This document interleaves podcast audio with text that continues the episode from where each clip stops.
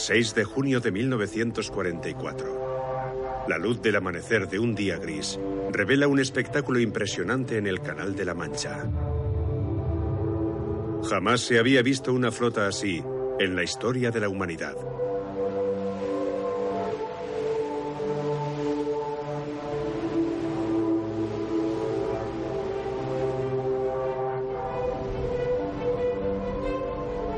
A bordo de 7.000 barcos, 130.000 hombres cruzan el estrecho, bajo la cobertura aérea de 20.000 aviones.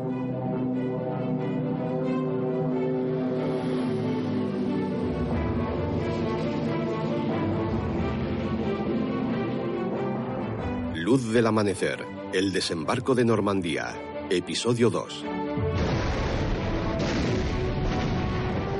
Al amanecer, bajo una lluvia de fuego, esos hombres desembarcarán en la costa de Francia.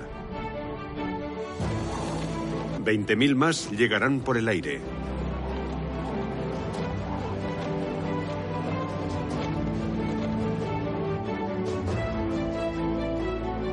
...12.500 soldados aliados y casi el mismo número de alemanes morirán ese día.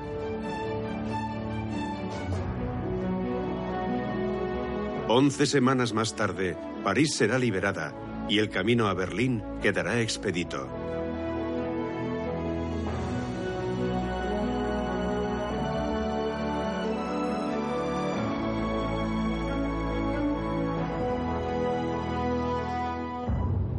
Segunda parte.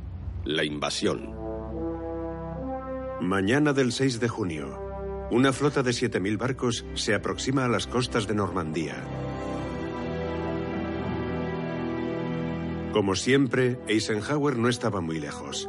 A las 9.45 se dirigió al mundo a través de la BBC. I call upon all who love freedom to stand with us now. Keep your faith staunch. Our arms are resolute. Together we shall achieve victory. A lo largo de un frente de 70 kilómetros había prácticamente un barco cada 250 metros bajo la cobertura aérea de 11.000 aviones. Todos iban pintados con franjas blancas para que la artillería aliada no abriera fuego contra ellos por error.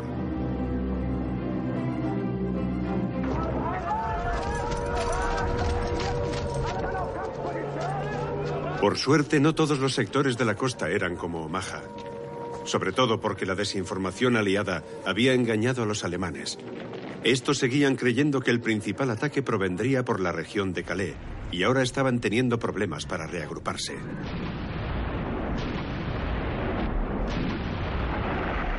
Y el irrompible muro atlántico empezaba a resquebrajarse. Al igual que las defensas antiaéreas alemanas, que se vieron superadas.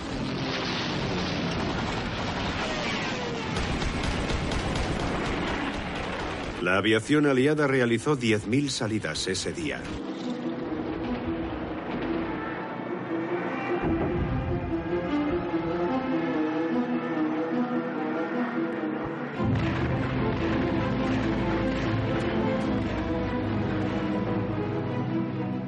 Al tiempo que los B-26 lanzaban sus últimas bombas tierra adentro, entraban en acción los aviones caza.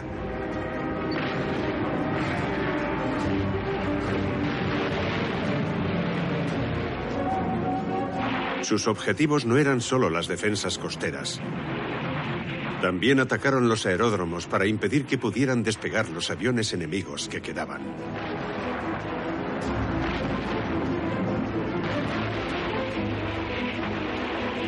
Los aliados destruyeron sistemáticamente nudos de comunicaciones, carreteras, puentes y vías de ferrocarril.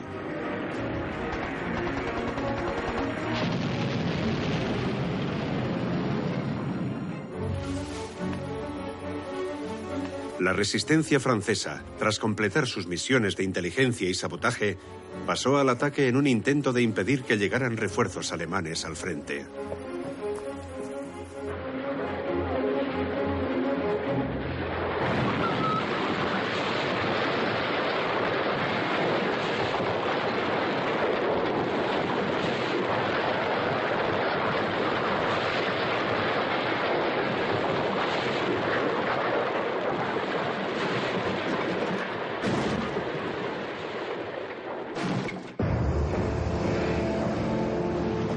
La acción combinada de las fuerzas aliadas y la resistencia consiguió que las tropas alemanas desplazadas desde la Bretaña francesa y el sur del río Loira tuvieran problemas para avanzar.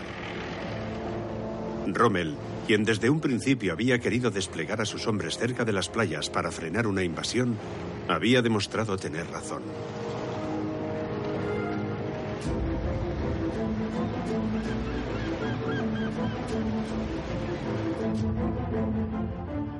La tercera división de infantería británica se dirigía a Sword. Su misión, neutralizar las defensas de Ouistreham y tomar Cannes el mismo día.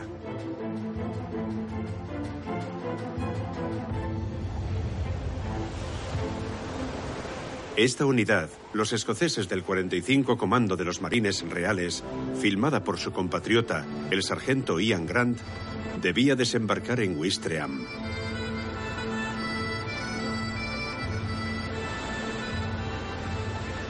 Grant escribió, Era la hora de la verdad. Filmé la gigantesca flota lo mejor que pude, porque yo estaba más o menos al nivel del mar.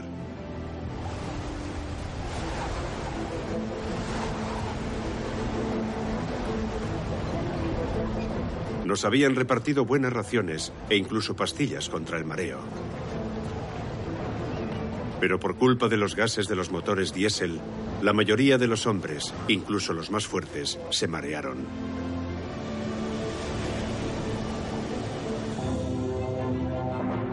Los aviones oscurecían el cielo. Ordenaron a algunos que volaran a baja altura para que pudieran informarnos a través de los altavoces del barco las características de cada avión y poder distinguirlos así de los aviones enemigos.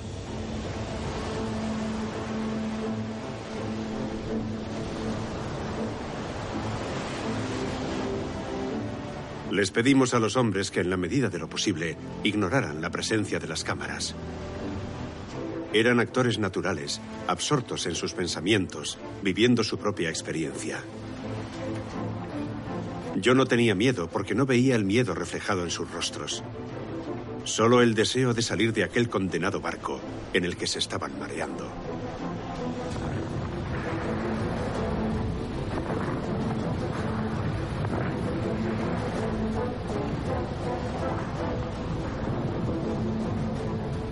Cuanto más nos acercábamos a la playa, más ensordecedor era el ruido. Con las prisas se rompió una rampa y todo el mundo convergió en la que quedaba intacta. Tenías que salir de allí lo mejor que podías, mientras el peso de la mochila te empujaba hacia abajo.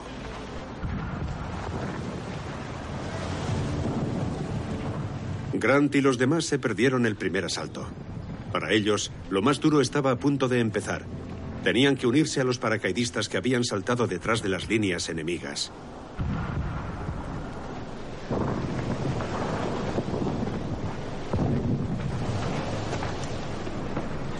Otro cámara ya estaba en la playa Shore. El más joven de todos, el sargento O'Neill, había llegado 45 minutos antes que Grant. Fue él quien filmó los últimos momentos de la batalla.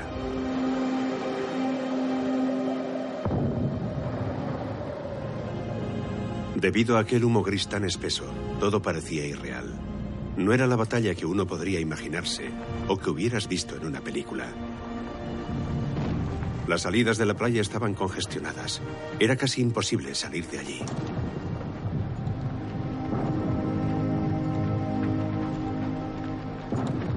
Yo seguía un pelotón de infantería que estaba intentando abandonar la playa. De pronto el movimiento brusco de la cámara nos indica que Grant ha sido herido. Le queda tiempo para grabar unas últimas imágenes antes de ser repatriado a un hospital.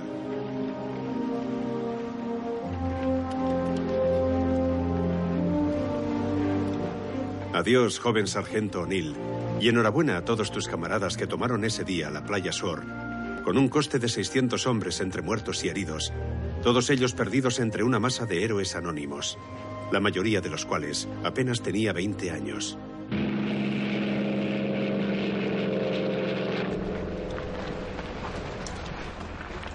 Los prisioneros alemanes fueron llevados a las playas.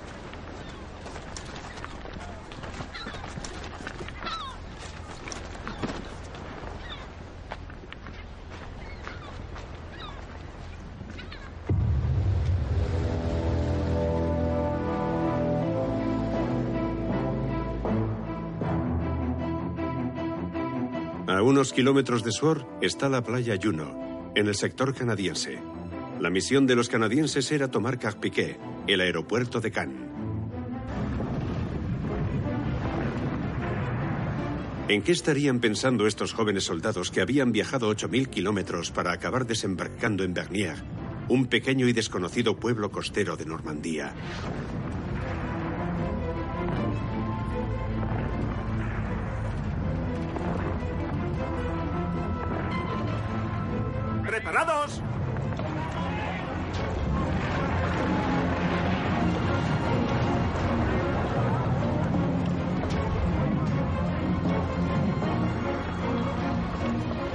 Estas son las imágenes de la primera oleada invasora, la única que pudo grabarse durante los desembarcos, y las tomó una cámara automática anclada a la lancha.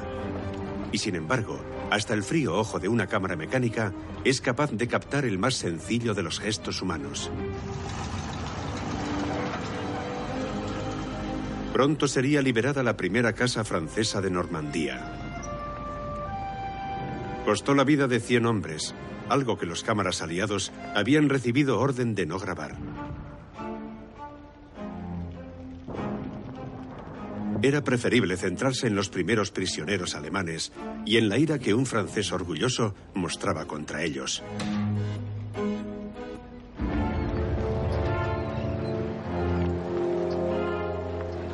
La rendición alemana no consiguió ocultar las dificultades con las que se encontraron los hombres que tomaron la playa Juno cuando la mar picada causó problemas en el desembarco de la segunda oleada invasora.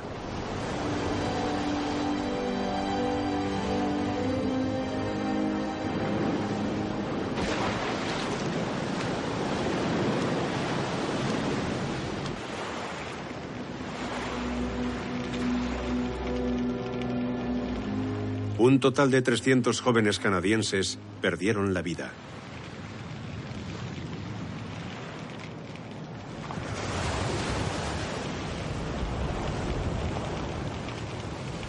Su sacrificio no fue en vano.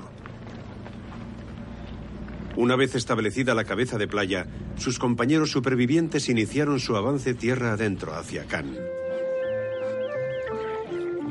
La primera recompensa llegó en forma de estas jóvenes francesas felices de ver cómo aquellos hombres liberaban su país, muchos de los cuales hablaban francés, aunque con un acento curioso.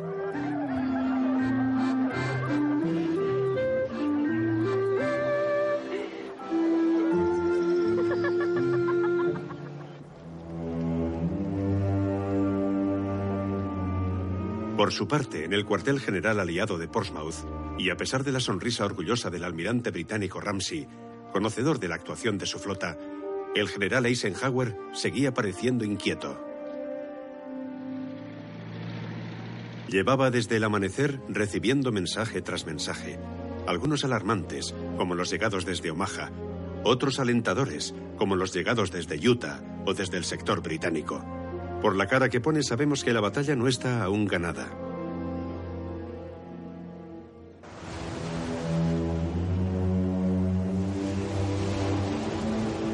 En efecto, seis horas después del desembarco en Omaha, los muchachos siguen atrapados a los pies del acantilado.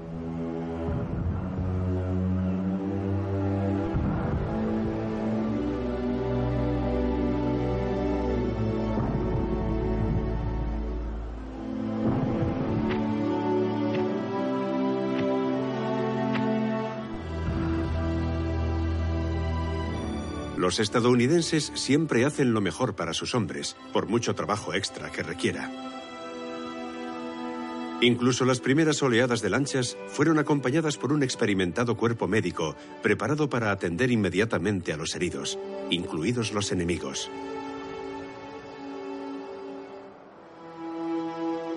Nunca los primeros auxilios fueron más necesarios que en Omaha la Sangrienta, donde los muertos yacían junto a un puñado de prisioneros.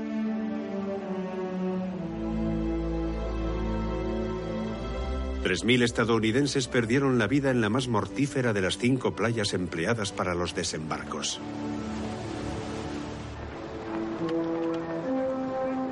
Y sin embargo, ese mismo día, con el sol en lo alto y después de que las primeras oleadas hubieran conseguido establecer cabezas de playa y avanzar tierra adentro, empezaron a llegar más tropas a Omaha. Por fin podía decirse que los desembarcos habían sido un éxito. Ahora había que plantearse la siguiente batalla, por Normandía y por Francia.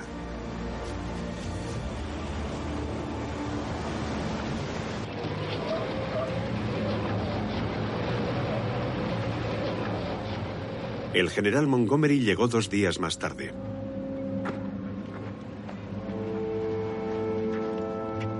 Y tenía motivos de preocupación. Buscando siempre un equilibrio de poder favorable a sus intereses antes de entrar en acción, Montgomery retrasó el despliegue de sus divisiones acorazadas y fue incapaz de tomar Cannes, como se suponía que debía hacer, el día 1. Es más, sus tropas, aliviadas después de haber podido desembarcar sin excesivas bajas, parecían haber perdido garra.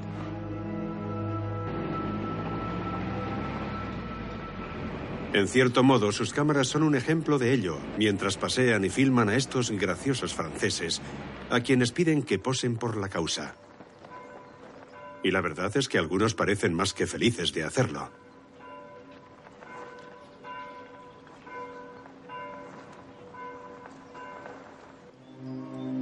Ese día, el 6 de junio, Norman Clegg, el hombre de la claqueta, filmó los primeros momentos de confraternización, cuando los prisioneros y heridos alemanes no tenían ya nada que temer de sus enemigos de ayer.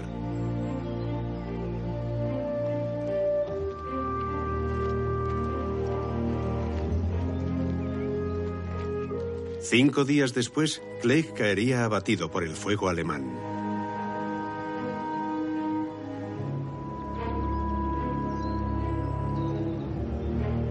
Con él, la compasión y la morbosidad siempre iban de la mano.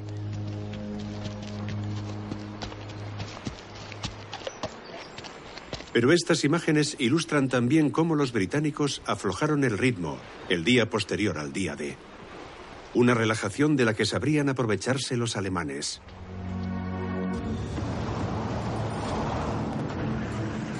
Aunque las fuerzas alemanas se mantenían firmes en la retaguardia, la estrategia de von Rundstedt les impidió reforzar a sus compañeros destacados en la costa, pero ya empezaban a reaccionar. Dos divisiones blindadas, incluida la famosa duodécima SS División Panzer Hilderjugend, contraatacaron el 7, 8 y 9 de junio, impidiendo el avance hacia Cannes de británicos y canadienses.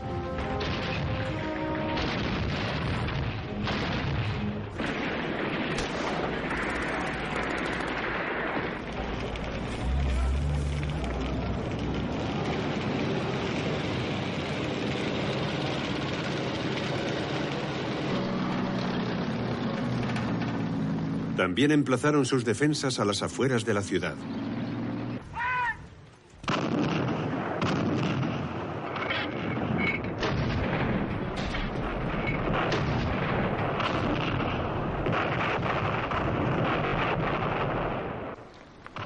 medida que hizo que aumentara la ineficacia de los bombardeos sobre Cannes. Bombardeos que permitieron que la propaganda alemana afirmara que sus soldados estaban sufriendo el mismo castigo que los habitantes de Cannes. El ejército alemán mantenía el control de la ciudad, por lo que la llegada de los libertadores obligaba a los primeros refugiados a huir de Cannes.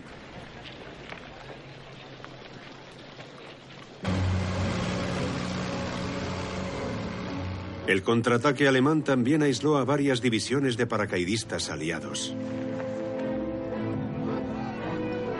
Como habían caído en lugares imprecisos, no habían podido unirse al avance desde el mar que habían iniciado sus compañeros.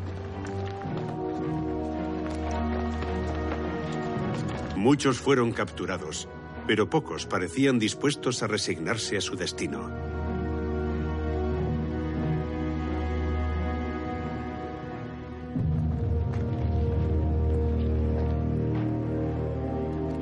Las tropas aerotransportadas estadounidenses habían perdido más de la mitad de su equipo y a uno de cada cinco hombres.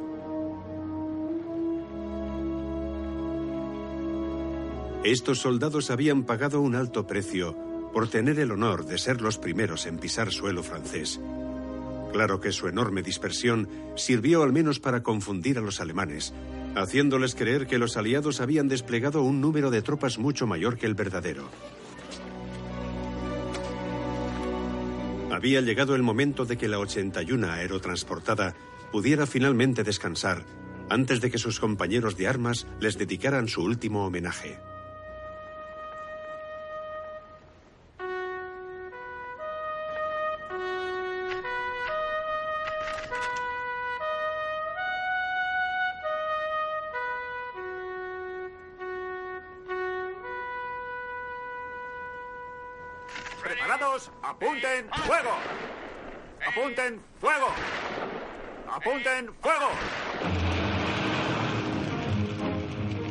El 9 de junio los estadounidenses tomaron la pequeña ciudad de Isigny, que fue sometida a un bombardeo intensísimo que consiguió hacer huir a los alemanes. La defensa alemana de Isigny había impedido que los aliados que avanzaban desde Omaha se unieran con la columna procedente de Utah y prosiguieran juntos el avance hasta Cherburgo.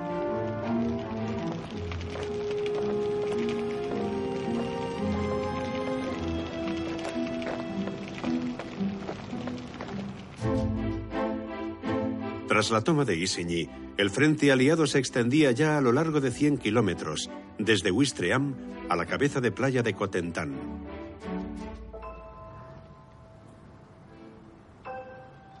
Entre tantos escombros, ¿qué miraban los habitantes de Isigny?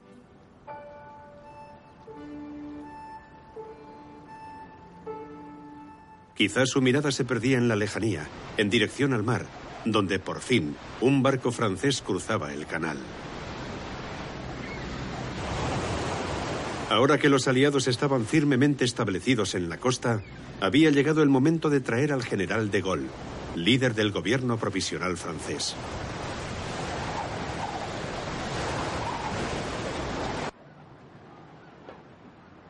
A Charles de Gaulle nunca le había gustado parecer necesitado de ayuda, y menos ahora que finalmente ponía los pies en suelo francés, en Courcelles, tras cuatro años de exilio. El día anterior, Churchill, que seguía desconfiando de De Gaulle, le había escrito a Montgomery. Debo obligarle a recibir al general De Gaulle. No creo que deba saludarlo usted en la playa. Bastará con que él vaya a su cuartel general.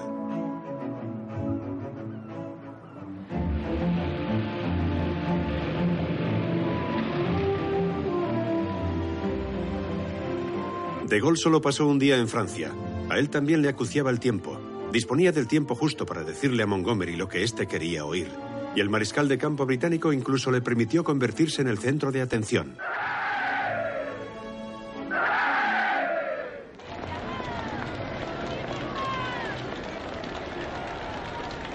Montgomery también encargó a Norman Johnson, su propio cámara, que siguiera a De Gaulle, posiblemente para mantenerlo vigilado. Aunque acostumbrado a complacer los deseos de su jefe, Johnson era de los que pensaba que la de De Gaulle era una buena historia. Fue difícil para mí seguirlo, dijo, pero por suerte era alto. Siempre tenía la misma expresión de seriedad en la cara, pero creaba buen ambiente. Siempre ignoraba a la cámara, o al menos fingía hacerlo. En resumen, era una estrella en ciernes.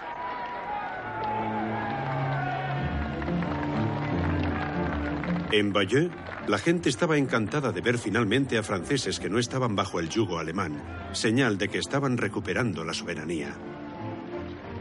Sobre todo ahora que De Gaulle intentaba dejarse ver con su gente y con los hombres y mujeres de la resistencia, sin la presencia de británicos o estadounidenses, antes de dirigirse al ayuntamiento, donde instaló a sus hombres sin consultarlo con los aliados. De Gaulle negó a los aliados cualquier poder decisorio sobre las opciones políticas de Francia y les obligó a reconocer su propia autoridad sobre el país.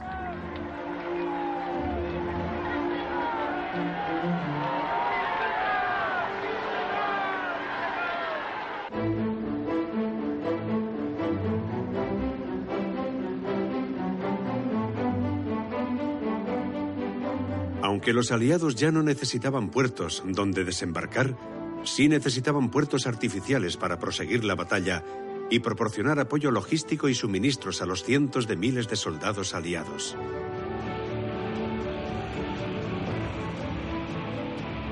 Cada día, entre 150 y 200 barcos descargaban unos 7.000 vehículos, 15.000 toneladas de suministros y miles de hombres en el puerto de Agomanche, en el sector británico, y en el puerto de Omaha, en el sector estadounidense.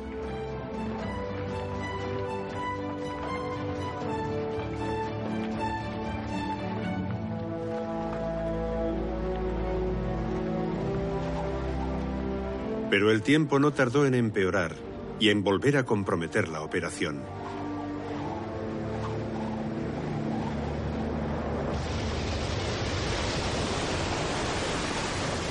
Normandía no había visto una tormenta semejante desde hacía 40 años. En los fondeaderos, los barcos sufrían los embates del mar.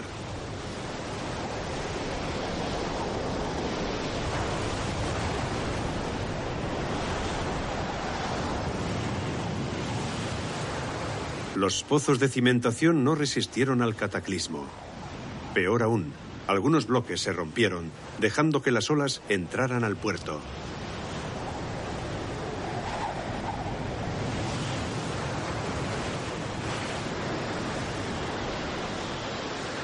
Los muelles flotantes y las rampas se separaron y fueron arrastrados por las olas.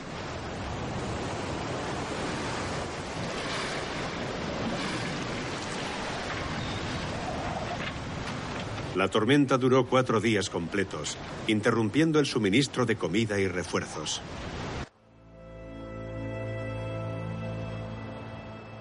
La mañana del 23 de junio, un cielo despejado dejó ver cientos de barcos hundidos a lo largo de las playas. Aunque los ingenieros británicos no tardaron en reconstruir el puerto de Agomanche, el puerto estadounidense de Omaha continuaba sin estar operativo.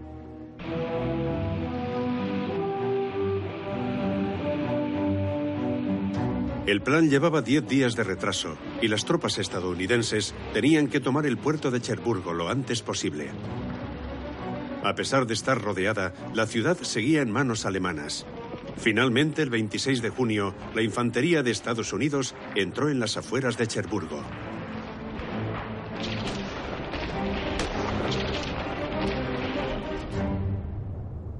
Ese mismo día, ante una prensa que claramente no le suscitaba ninguna simpatía, el teniente general von Slieben, comandante de la guarnición, se rindió.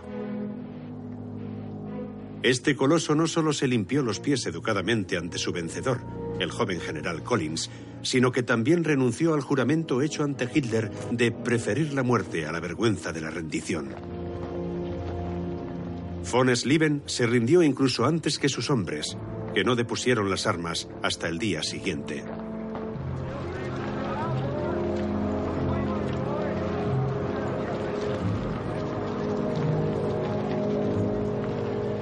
Los estadounidenses no siempre trataron con delicadeza a sus prisioneros, algo en cierto modo comprensible.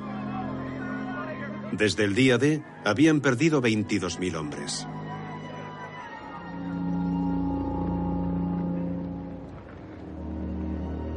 La edad media de los prisioneros, algunos viejos, otros casi unos niños, demostraba el declinar del ejército occidental alemán. Las tropas más jóvenes y curtidas en combate estaban desplegadas en el este, combatiendo al ejército rojo. 36.000 prisioneros en Cherburgo, una cifra enorme que las cámaras no pueden captar en su totalidad, aunque con frecuencia algunas imágenes nos sorprenden y nos marcan para siempre.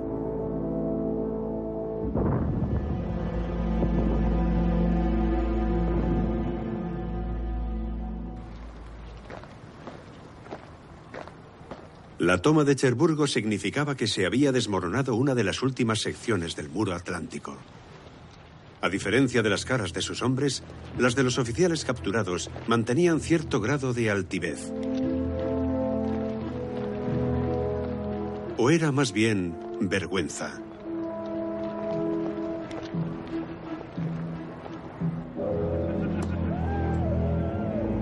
Tras la caída de Cherburgo, Hitler decidió supervisar personalmente a su ejército del oeste.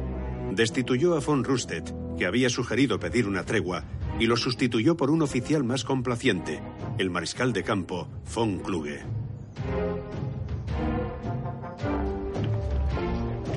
Rommel, consternado por las políticas de mano dura de Hitler, sabía que lo único que podía hacer era retrasar el desastre final.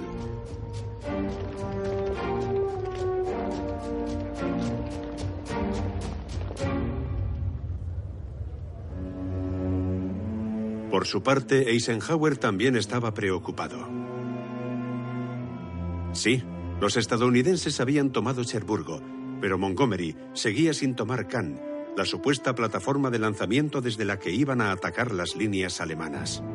Desplegado tierra adentro, el ejército alemán tenía la ventaja del espacio y de estar bien situado para recibir suministros y refuerzos, mientras que los aliados continuaban constreñidos a lo largo de la costa del canal.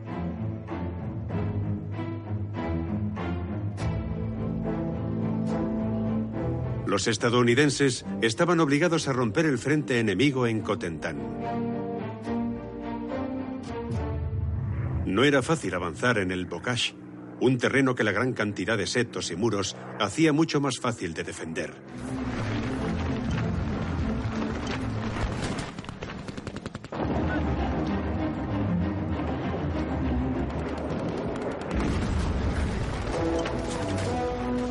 Ver sin ser visto.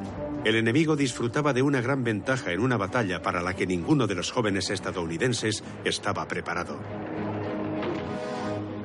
En este enorme laberinto en forma de tablero de damas, un puñado de soldados resistentes podía detener a todo un batallón. Y cuando perdían una de esas parcelas cuadradas, no tenían más que volver a atacarlos por los flancos.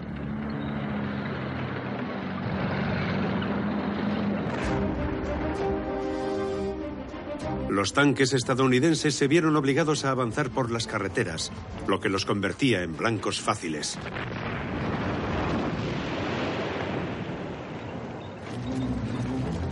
Igual de fáciles que cuando tenían que cruzar un seto, dejando a merced del fuego enemigo su vulnerable parte inferior.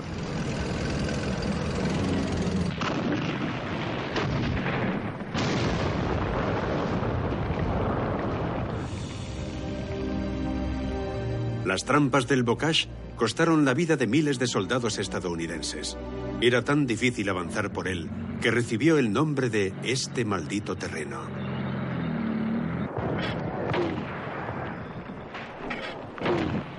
Los estadounidenses estaban en dificultades y los británicos seguían sin tomar Cannes.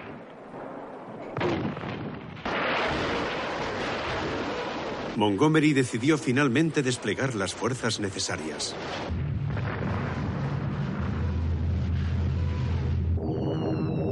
Solicitó el apoyo de la Royal Air Force.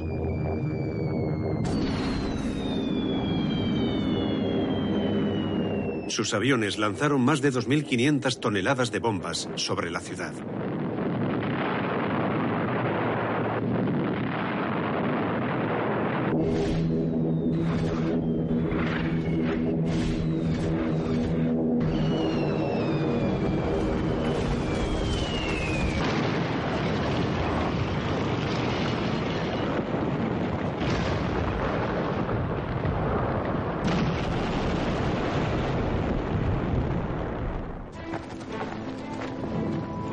Unos marchan sobre Cannes, mientras otros la abandonan. Ni siquiera tiene sentido mirarse. La vida es así. Tras dos días de duros combates, 115.000 soldados británicos entraron por el este de la ciudad, destruida en más de sus tres cuartas partes.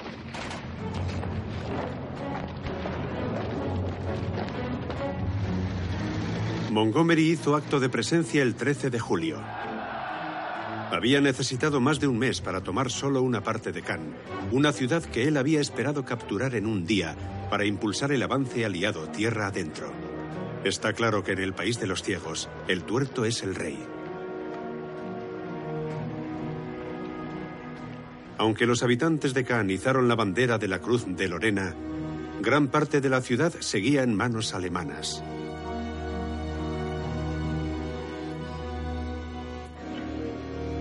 Algo que no impidió que la maquinaria propagandística británica hiciera creer a la gente que los habitantes de la ciudad de las mil torres y los soldados británicos estaban encantados de beber y brindar juntos. Adiós. Gracias otra vez. No hay de qué. Ha sido un placer. Fue necesario un bombardeo tan intensivo y las 2.000 muertes que causó cuando las defensas alemanas estaban situadas a las afueras de la ciudad? El debate sigue abierto en la actualidad.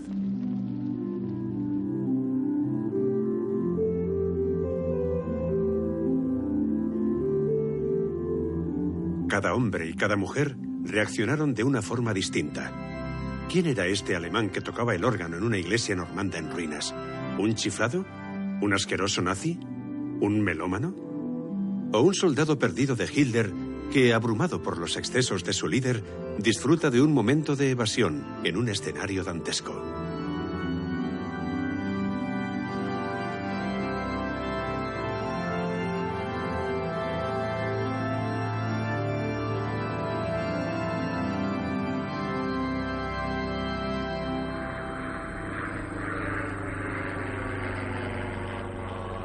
Unos días después desembarcó en Normandía el primer ministro británico Winston Churchill. Quería seguir en persona la marcha de las operaciones en el sector de Cannes.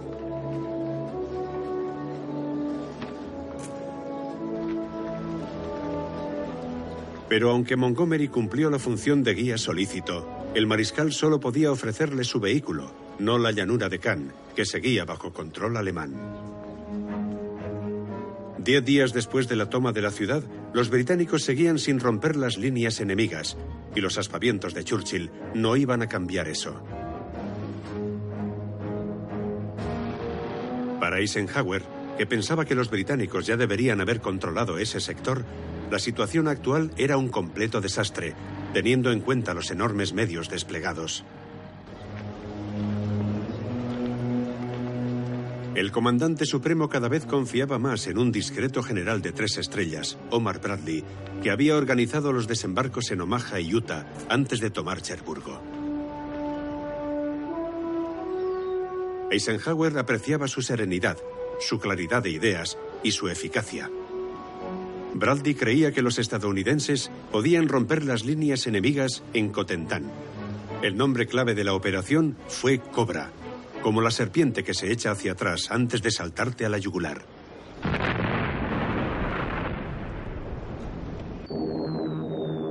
Para ayudar a sus hombres a salir de la zona del Bocage, Bradley había planeado destrozar las posiciones alemanas en la línea de frente con bombardeos de precisión.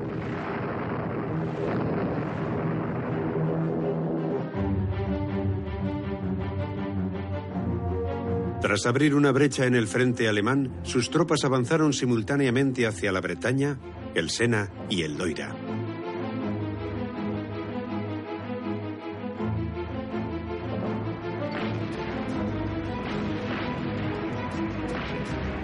El 25 de julio, los bombarderos aliados atacaron la carretera que hay entre Seldon y Perrières, donde se enfrentaron los dos ejércitos.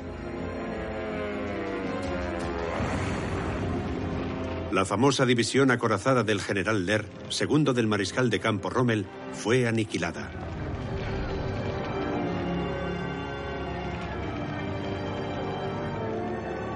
Las tropas estadounidenses podían finalmente librarse del infierno del Bocage y abrir una brecha.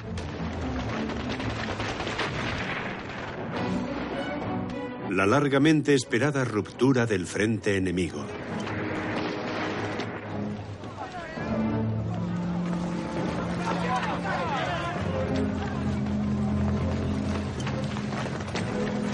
Viendo la cantidad de tropas alemanas que se rindieron, puede decirse que fue una buena pesca, aunque en la red abundaban los peces pequeños.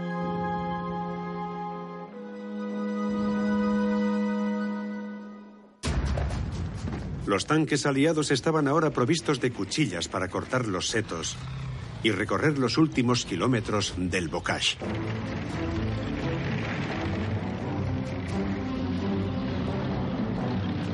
Una vez abierta la brecha en el frente, Antes de que terminara julio, las divisiones acorazadas estadounidenses ya estaban en Coutances, Avranches y Granville, el último puerto normando antes de llegar a la Bretaña.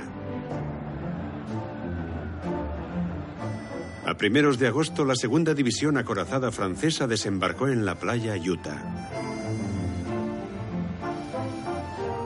Durante meses, incluso años, estos franceses lo habían abandonado todo para luchar contra los alemanes y los italianos en el norte de África. Pero ahora estaban preparados para alcanzar la victoria en su amado suelo francés.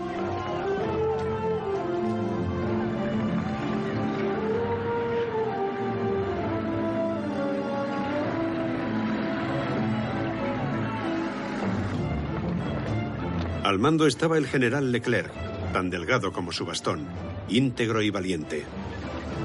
Este aristócrata podría haberse alineado con el régimen de Vichy, pero eligió seguir a De Gaulle en una fecha tan temprana como junio de 1940. Y ahora desembarcaba en Francia como el libertador de su patria.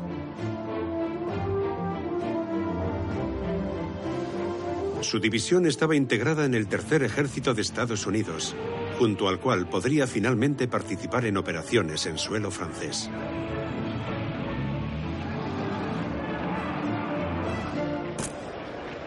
Cuartel General del General Bradley.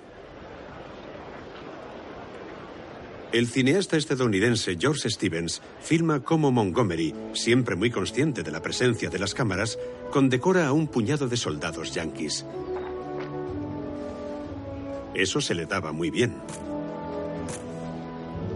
Obligado por Eisenhower, Montgomery había accedido a dejar la organización de la batalla final en manos estadounidenses. Para lograr la victoria, Bradley contaba también con un tal general Patton. El hombre que llevaba un Colt 45 en su pistolera no se andaba con paños calientes. Al primer pedo esperan que lo saque de su mierda. Parece ser que dijo alguna vez. Si él lo creía así. Al amanecer, los alemanes intentaron probar suerte por última vez. Desde la llanura de Cannes lanzaron una contraofensiva en Mortain, con la esperanza de empujar a los aliados hacia el mar.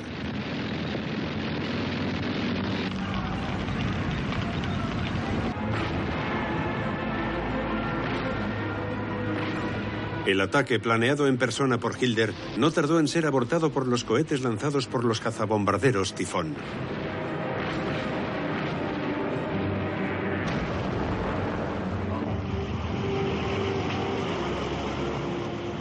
Esto no podía salir bien, escribió von Kluge antes de acabar con su vida.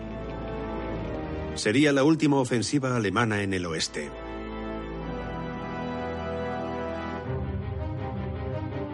Pero la situación de los alemanes no haría más que empeorar cuando en Mortain, Bradley permitió que el enemigo se adentrara en el flanco aliado. Ahora estaban atrapados por los estadounidenses en el sur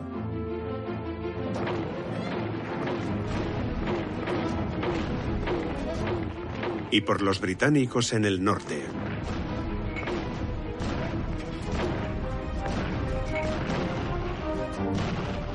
Bradley podía, por fin, usar la maniobra que llevaba planeando tanto tiempo. Atrapar al enemigo en un movimiento de pinza entre las divisiones británicas que avanzaban desde la llanura de Cannes y los ejércitos estadounidenses del sur, atrapando a los alemanes en retirada entre Argentan y Falaise.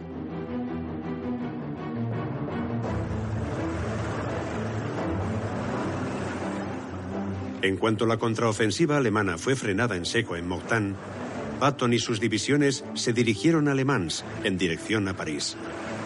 Aunque algunas de sus divisiones giraron repentinamente hacia Argentan, en un amplio movimiento circular que encerraría a los alemanes. Por su parte, en el norte, los anglo-canadienses se encargarían de hacer de nexo entre las fuerzas aliadas.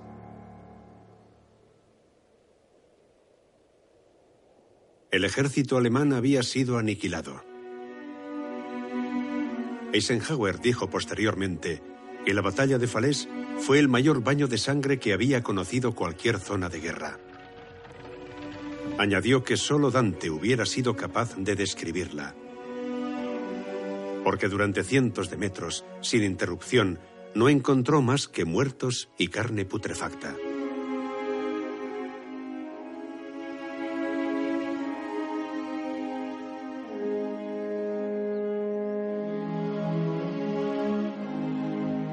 Murieron entre 5 y 6 mil alemanes. Y por el aspecto de quienes habían sido hechos prisioneros, parece que Eisenhower no exageraba.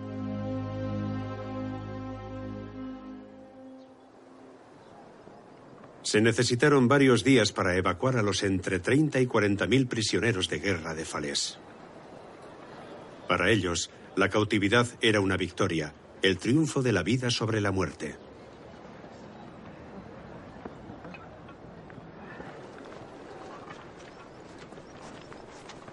El ejército alemán había movilizado a muchos hombres en los países ocupados, y no todos ellos estaban preparados para defender al Tercer Reich con su vida.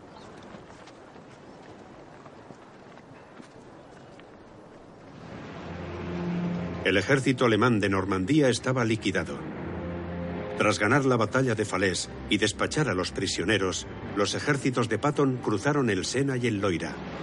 Eisenhower había alcanzado ya los dos límites geográficos establecidos en la operación Overlord. Ahora quería dar el siguiente paso, avanzar hacia Alemania. El 19 de agosto, una nube de humo oscurecía el cielo de París. En las calles, tras la noticia del avance aliado, la ciudad se había levantado en armas.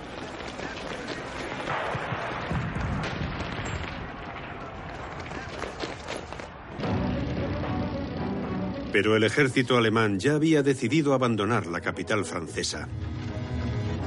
Aquí vemos cómo los convoyes alemanes salen de París en dirección este, sin preocuparse mucho por las barricadas que encuentran en su camino. Imágenes de un hecho real que perdura en la memoria.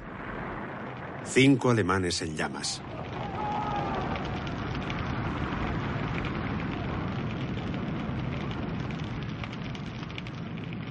Esta acción no resta valor a los hombres y mujeres que se levantaron contra el invasor antes de la llegada de los aliados, ni a las docenas de resistentes que murieron combatiendo a un ejército alemán en retirada. Al día siguiente, De Gaulle se presentó en el cuartel general de Eisenhower. Ike no quería convertir París en otro campo de batalla. Prefería rodear la capital, obligar a los alemanes a rendirse y esperar a que la ciudad cayera como una fruta madura. Pero el elocuente general francés consiguió convencer a Eisenhower para que entrara en la ciudad e impedir así un posible baño de sangre pero también sofocar el ascenso de los miembros comunistas de la resistencia. Eisenhower le complació y Braldi accedió a separar la segunda división acorazada de Leclerc, que había alcanzado renombre en Falaise, para que fuera la primera unidad en entrar en París y pudiera aceptar la capitulación alemana.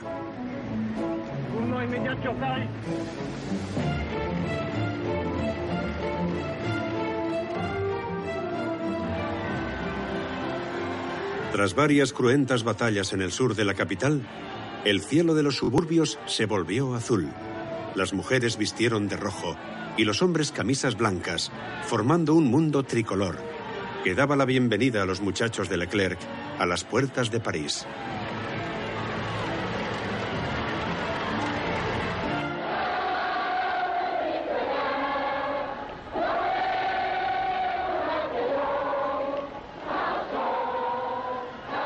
Ahora en las calles de la capital de Francia reinaba el júbilo más exaltado.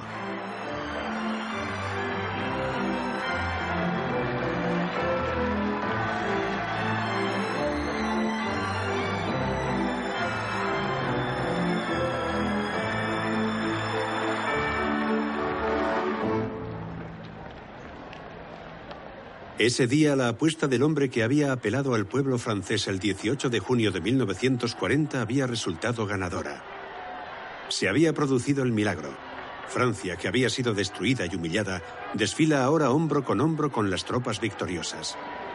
Y ahora, De Gaulle encabeza el desfile de la victoria por los campos elíseos para reforzar su leyenda. Pero esa es una historia muy francesa. La nuestra termina el día siguiente en una plaza de la Concordia menos mágica. Líder de un país cuyo futuro político seguía siendo incierto, De Gaulle le había pedido a Eisenhower que respaldara su autoridad ante el pueblo francés. Eisenhower accedió gustoso, igual que el general Bradley. Y la modestia le hizo ocupar un lugar secundario mientras De Gaulle ocupaba el centro del escenario.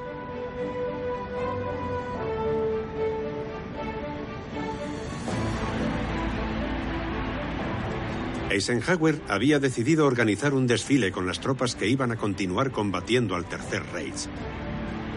Los estadounidenses sabían que después de la guerra el mundo quedaría políticamente dividido y que necesitaría a Francia de su lado en Europa. Nuestra historia ha sido en color, aunque a partir de imágenes originales generalmente en blanco y negro. Pero al final, ya sea en color o en blanco o negro, cada imagen nos ha hablado del destino de todos aquellos hombres que participaron en los desembarcos de Normandía, muchos de ellos perdidos entre el anonimato de las tropas.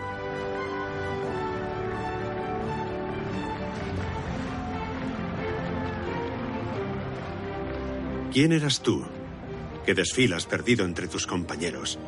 ¿O tú, que te das la vuelta? Fueras quien fueras, gracias.